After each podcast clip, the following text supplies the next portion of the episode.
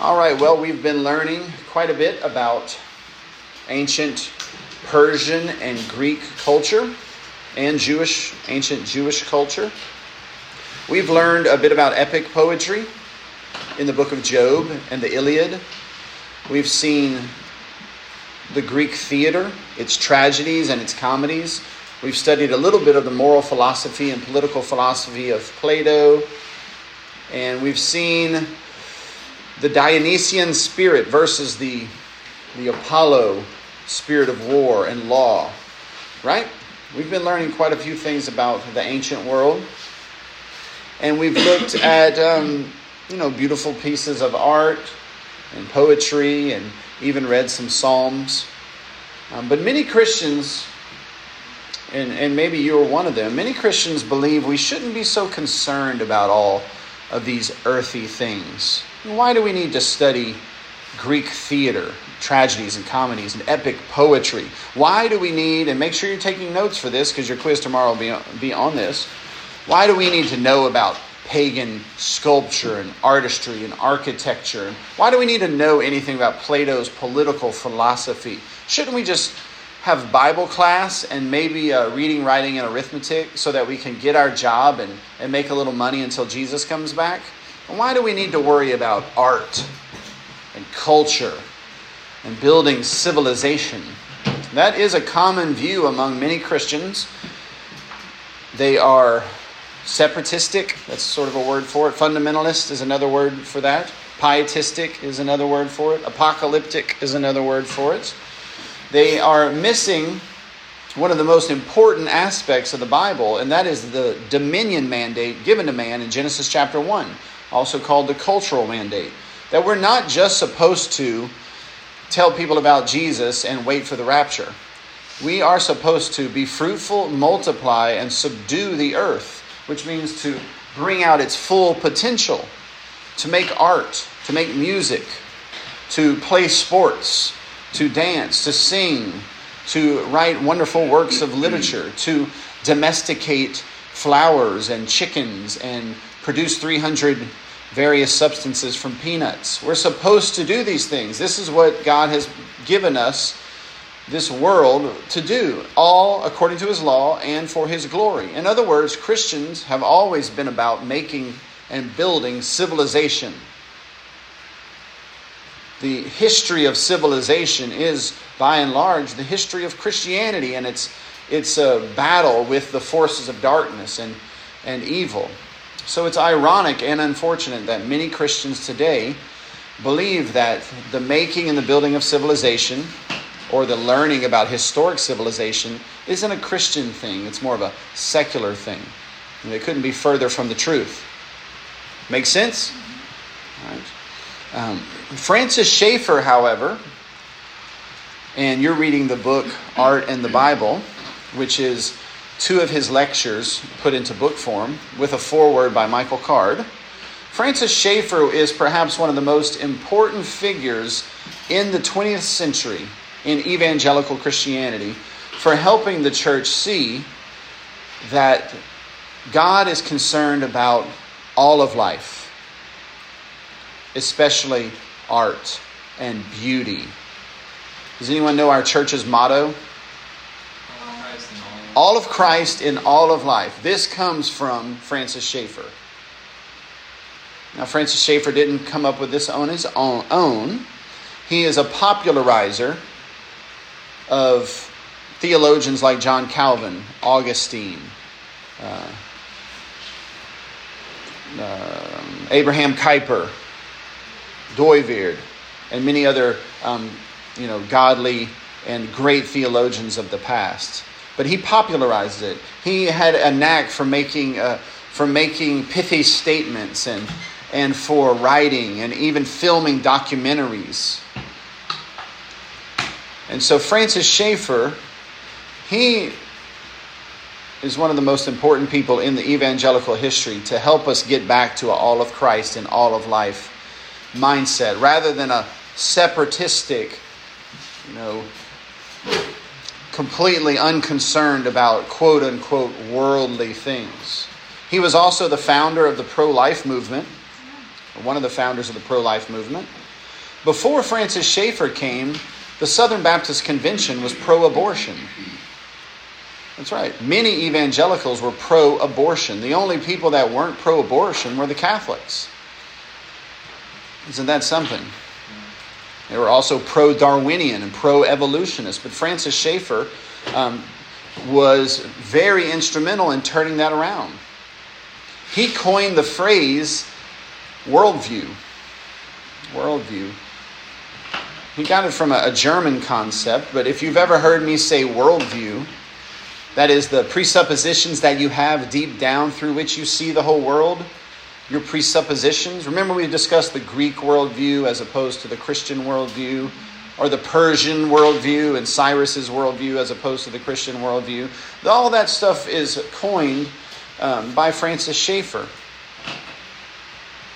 Um, my daughter, Shira, went into art largely because of Francis Schaeffer's influence on me through my teachers growing up.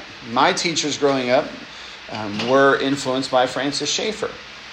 And I, I've, I even had teachers that were taught by teachers who met Francis Schaeffer. So this influence, uh, Francis Schaeffer is um, one of the biggest influences at Christ Church and at Christ Church Academy. He is one of the main reasons why we do what we do. And he was born in 1912. He was a Presbyterian minister. And at that particular time in, in the world, there were many controversies raging all about the church. One of the most important controversies of the era, era was the controversy of whether or not the scriptures are inerrant and infallible. He, of course, believed them to be inerrant, but he just got burnt out by all the church fights. Not everybody loves church fights, believe it or not. And so he became a missionary to Europe. And in 1955, moved to Switzerland and bought a, a chateau in the foothills of the Alps. And if you've ever been there, they're incredibly beautiful. And he had long hair and he wore um, Swiss clothing. The name uh, is escaping me right now, but it's like uh, Hosen, Victor Hosen. He dressed like the people in the Sound of the mu- uh, Sound of Music, the uh, the uh, the uh, Von Trapp family. Very interesting fella. And he called his home, this chateau in the Alps, he called it L'Abri. L'Abri. L hyphen or L apostrophe A B R I. L'Abri. And it means the shelter. So he moves there in 1955. He's living there in the 60s. Now, we've discussed the Dionysian spirit of the Bacchae. And so we've discussed the hippie movement, right? Anti corporatism, anti establishment, peace and love, and, and many people searching and looking for a new way to make sense of life. And, and, how can we answer some of the biggest questions of life? And so, there in the Swiss Alps at L'Abri, um, hikers and European travelers and tourists and hippies wandering the world in search for truth would very often stop by his shelter and stay there for a few days. It was like a commune or a, or a, uh, a hostel where people could stay there and be influenced by him and his wife, and, and they had were given food and, and shelter and and it eventually evolved into quite a, uh, a massive undertaking that people would come in and out of. Thousands of Christians who were fed up with the shallowness of American evangelicalism and fundamentalism would travel there to discuss what the Bible has to say about art and science and life and, and the answers for the big and basic questions of life. Not everybody it was real thrilled with the felt art of VBS, right, and the uh, the pop music of uh, of the Christian evangelical world. They wanted to know if Christianity could build civilization. If Christianity had a vision for art and beauty and, and truth. And his lectures at L'Abri eventually became books. And one of the most famous is How Shall We Then Live?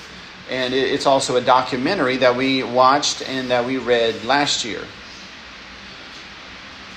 Eventually, toward the end, Annie wrote Art in the Bible, which is two of his lectures, edited into prose.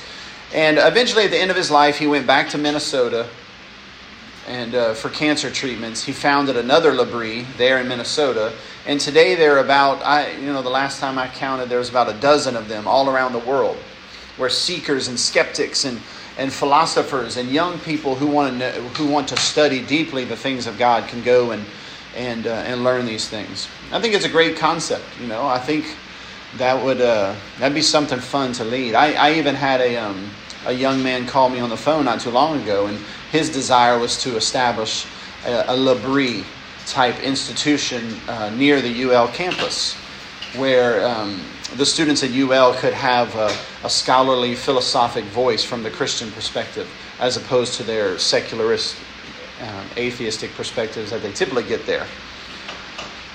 All right. So now let's get to our book, Art in the Bible. The art in the Bible mostly challenges the notion that the Bible doesn't speak about art. But the Bible has a lot to say about art. The Bible commands us to do art, in fact, speaks extensively on art. The Bible is not just concerned with ethereal, quote unquote, spiritual aspects of life. The Bible is concerned with all of life, including art. Can you think of any portions of Scripture that are particularly relevant to the discussion of art? Any portion of Scripture? Jackson? Oh, sure, the creation. Yeah, it's very beautiful. Isn't it interesting that when God created the world, He He did so as an artist would create. Why the all the various colors of the rainbow? Why is our world not in black and white? Wouldn't that be interesting? If the world was in black and white and all of us were just various shades of gray. You know, would we even know? We wouldn't even know. That would just be the way it is. But instead, he created the world with a beautiful color spectrum. Or think about the geographical diversity of our world. The whole world could just be a plateau, flat. We would never think anything of it. But instead, he created mountains and valleys and plains and buttes and and deep gorges. I mean, God is creative. He's creative. What about the plumage on birds or the sheen of fur? What about all the, the various eye colors? Or the, the fact that when you taste something, you can get sweet or salty or bitter or sour. Everything could just taste like plain oatmeal with no sugar. But God created the world beautiful because He is beautiful. He is the artist. When he created, he was an artist creating a masterpiece. And of course, man is his ultimate masterpiece created in his own image. Yeah. Any other places in Scripture that directly relate to art? Jackson. The poles of the tabernacle were, were um, or in the temple in particular, the poles of the temple had um, pomegranates on them and and uh, the, the leaves of, of, vines and all sorts of uh, abstract art and uh, natural art. Very good. What else? Any other aspects of art? Don't let Jackson be the only one on the recording. The People are going to think the rest of y'all aren't, you know, you don't know your Bibles. Luke? Uh, the Ark of the Covenant. Yeah, the Ark of the Covenant, overlaid with gold and beautiful cherubs atop the, the ark. Yeah, all built to God's specifications. He was the artist. What else? Marie? Um, this isn't necessarily art, but whenever Jesus turned water into wine, it wasn't. Ooh, turning water into wine is certainly artistry. Absolutely. It is the art of, uh, of making wine. You know? To own a, a vineyard and to own a winery would be would be incredible. You'd be engaged in, in the beautiful art of wine production. It's sort of an art and a science as well. What else? Amelia? Jesus was a carpenter. Jesus was a carpenter. That's exactly right. He works with his hands and he had the skill and the wisdom to know how to turn blocks of wood into beautiful creations for chairs or dining room tables. If he worked with wood, he might have worked with stone. We're not exactly sure. Jackson. Yeah, David. David points out that God was into knitting. That's right. He knit humans together in his mother, mother's womb. What about the tapestries of the tabernacle with the with the cherubim? The tapestries um, the, of the tabernacle were blue and purple and gold, and some of them had little cherubs decorating all over the over the, the various tapestries. Yeah, the Bible is filled with art. I mean, the Bible is art in some sense. What are the Psalms? They're songs. And what about the musical instrumentation that is begun to be created in the earliest parts of Genesis? And King David, a man after God's own heart, uh, made and played instruments beautifully. He played instruments so well that he could cast demons out with it. When, when Saul was looking for someone who played an instrument, he found a kid, a shepherd boy, I mean, you search the whole country for someone to play for a king, and you find a shepherd boy. That, David had to have been good. David was the, uh, I don't know, the Handel of his age, or the Beethoven of his age, or, or the Tete, whatever, you know, whatever you think is good, right? No, the Bible has a ton to say about beauty. God cares about beauty. God is beautiful. And, he, and it's not just religious stuff. And this is where I really want you to hear, because this is really, it should be a pet peeve of everyone. But this is where Christians are going wrong. They're going wrong. Their worldview is, is um, confused. And you're going to read about it. Let me, let me say it in the way that Francis Schaeffer would say it. He's, Francis Schaeffer would say that Christians, many Christians, have a two story brain. Okay? Anybody here ever live in a, in a two story house or live in a two story house? You know, you the stairs, you get to slide down when you're a kid. They're wonderful. You love two-story houses. Well, he said a lot of Christians have a two-story brain. You have an upper story and you have a lower story, right? Or first and second floor. And in the upper story, in the second floor, is where you have all the quote religious, spiritual, emotional things and meaningful things and purposeful things and things that matter. They're on the second floor. Second floor. Art is on the second floor. You know, being a minister is on the second floor. Serving Jesus is on the second floor. Um, praying, second floor. Philosophy, second floor. You get it. But on the lower floor is math and plumbing and carpentry and reason and dirt work, and architecture. That's on the lower floor. And he says these Christians with this two story brain, they, they compartmentalize their life. They compartmentalize their everything they do. Right? Think about it this way. When, when, when I was younger, I wanted to serve Jesus. But because I had a two story brain, the only way I could think of serving Jesus was in being a missionary, a Christian school teacher, or a pastor. Those are the only jobs that were upper story, you know, second story jobs that really counted, that really had purpose and meaning, and that directly were attached to God. And so I wanted to do something meaningful and purposeful with my life. And so, with this two story brain of mine, I uh, began to be a Christian school teacher. Okay? Now, you see, what's the problem with that? Well, the problem is Jesus was a carpenter for 30 years, right? Was Jesus not as holy as the Christian school teachers and the missionaries? I mean, it's silly. He's saying that because Christians have a two story brain, um, art, going to the second story, just isn't really thought about or done by most Christians. They're not concerned with it. There's a lot of implications for all of this. Uh, think of it this way if art is in the second story, does art have anything to do with math? No, I'm not saying does it have something to do with math. Y'all have learned in your art class that it has a lot to do with math. Y'all have learned how to measure, right? You've learned shapes and you've seen how good your artwork has come out because art is not in the second story, and math in the first story, and work in the first story, and art in the second story. No, but if you think of art just in the second story, is everyone paying attention to me? You are listening? Some of you are doing art while listening to me. Okay. But listen, art if art is just in the second story, it's going to be about expression it's not going to be rational. It's not going to be mathematic. It's not going to even be work. It's going to be self-expression. It's going to be, you know, philosophical. And is there going to be any objective, actual standard of beauty? No, no, no. It's art. It's what beauty, whatever you think is pretty.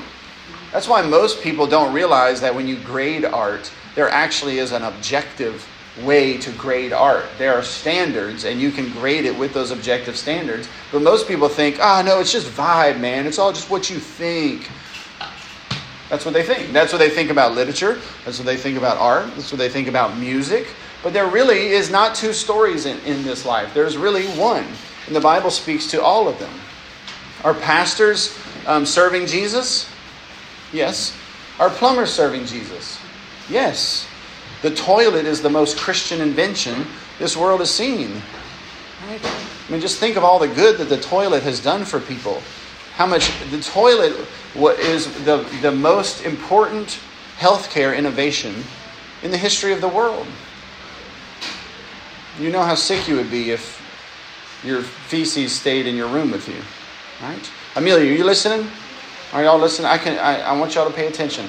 All right, so moving on that's what he's saying there's a you have a two-story world and he's trying to help people shrink it down now if where was i if we wanted to make a christian movie look up at me everyone look up at me stop looking down at your paper you're making me insecure look up at me if we wanted to make a christian movie what would the topics be what could we make a christian movie about Uh huh Oh, the toilet. That's a good one. I like it. That would be a good one. Yeah, the history of Sir Crapper and his wonderful invention.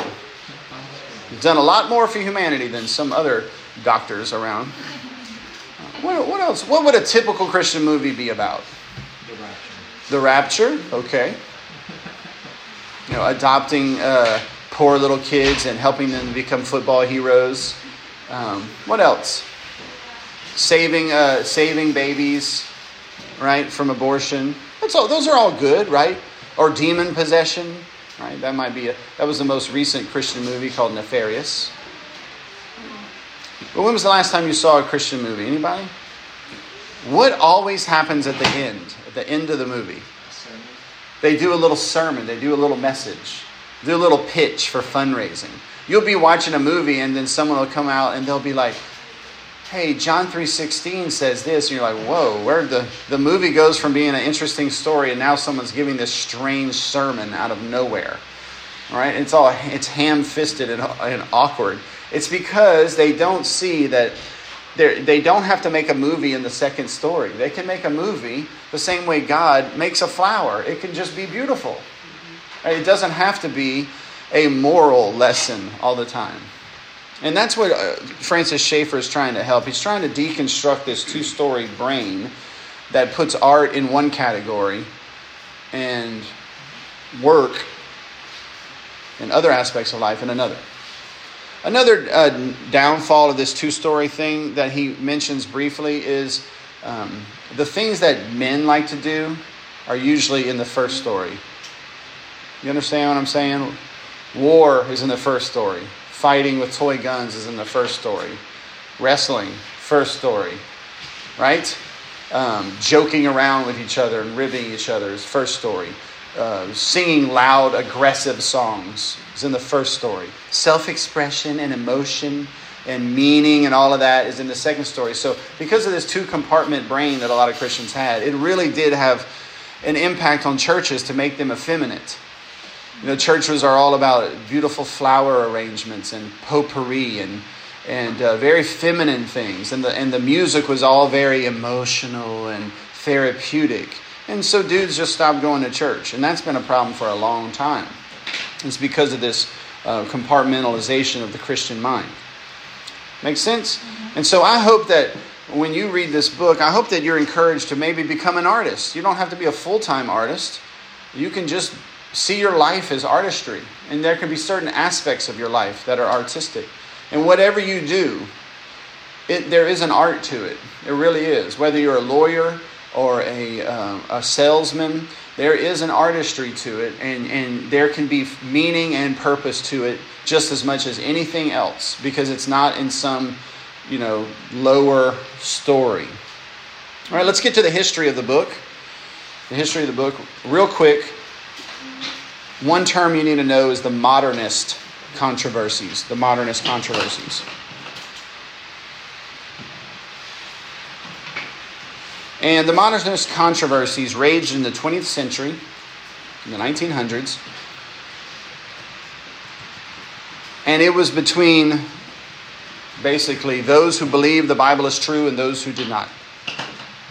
You called the people that didn't believe in the Bible being true liberals. Part of the modernist controversies revolved around evolution and, and what ended up happening was that um, most of the world became evolutionary. The public schools were captured, the public universities were captured. And so a large percentage of Christians, believing they had lost the battle for American civilization and lost the culture wars, lost the schools, lost the universities, they decided to separate from the world and just get back to the basics, get back to the fundamentals. And they were called the fundamentalists. So you have this controversy of, you know, raging about you know, science and the Bible and the truth of the Bible and evolutionary Darwinism. There was even a trial called the Scopes Monkey Trial, where a, a, a um, teacher was being sued and prosecuted for teaching Darwinianism. And in fact, the Christians and the creationists won that particular um, trial, but the uh, blowback and the public uh, display of the trial eventually gave uh, public opinion in the side of the evolutionists. And, and the evolutionists began to capture public opinion and the public square. And so a lot of Christians just got back to the fundamentals, waved the white flag, and separated. And, and at that particular time, Christians really started separating away from movies, not making movies, not making music. Instead of making music, now we just make music on our own little station. Since we've lost the radio, you understand what I'm saying? We've lost the radio. At least let us have one station, the Christian station. Well, Christians used to have all the stations. Right? So that's the separatists. And um, also, while he's writing this book, you have the hippie movement, which we spoke of already. Right? And um, this separatism and this waving the white flag on culture began to have a terrible impact on the church. So that instead of building beautiful chapels, they began to build metal sheds. Right? And uh, instead of, of stained glass and beautiful architecture, it was felt art and pop art. Go into a church these days and see the art on the walls. It's not what we would think of as beautiful art. No more Christian artists like Rembrandt. Right? It, it's now Veggie Tales. And, and, uh, and, and Schaeffer was trying to turn the ship around because there was a lot of young people that weren't satisfied with Veggie Tales. And they didn't really like like the music on K-Love they wanted something great. They wanted something grand. Bob the tomato wasn't cutting it. Right? He wasn't existent back then. But this, you get the point. You know, they, they, did, they were tired of Petra. They needed something, you know, something that was great. And, and they wanted to know what the Bible had to say about that. All right, so that's, uh, that's uh, Art in the Bible. Uh, be sure to finish it up this week. And that's it for today.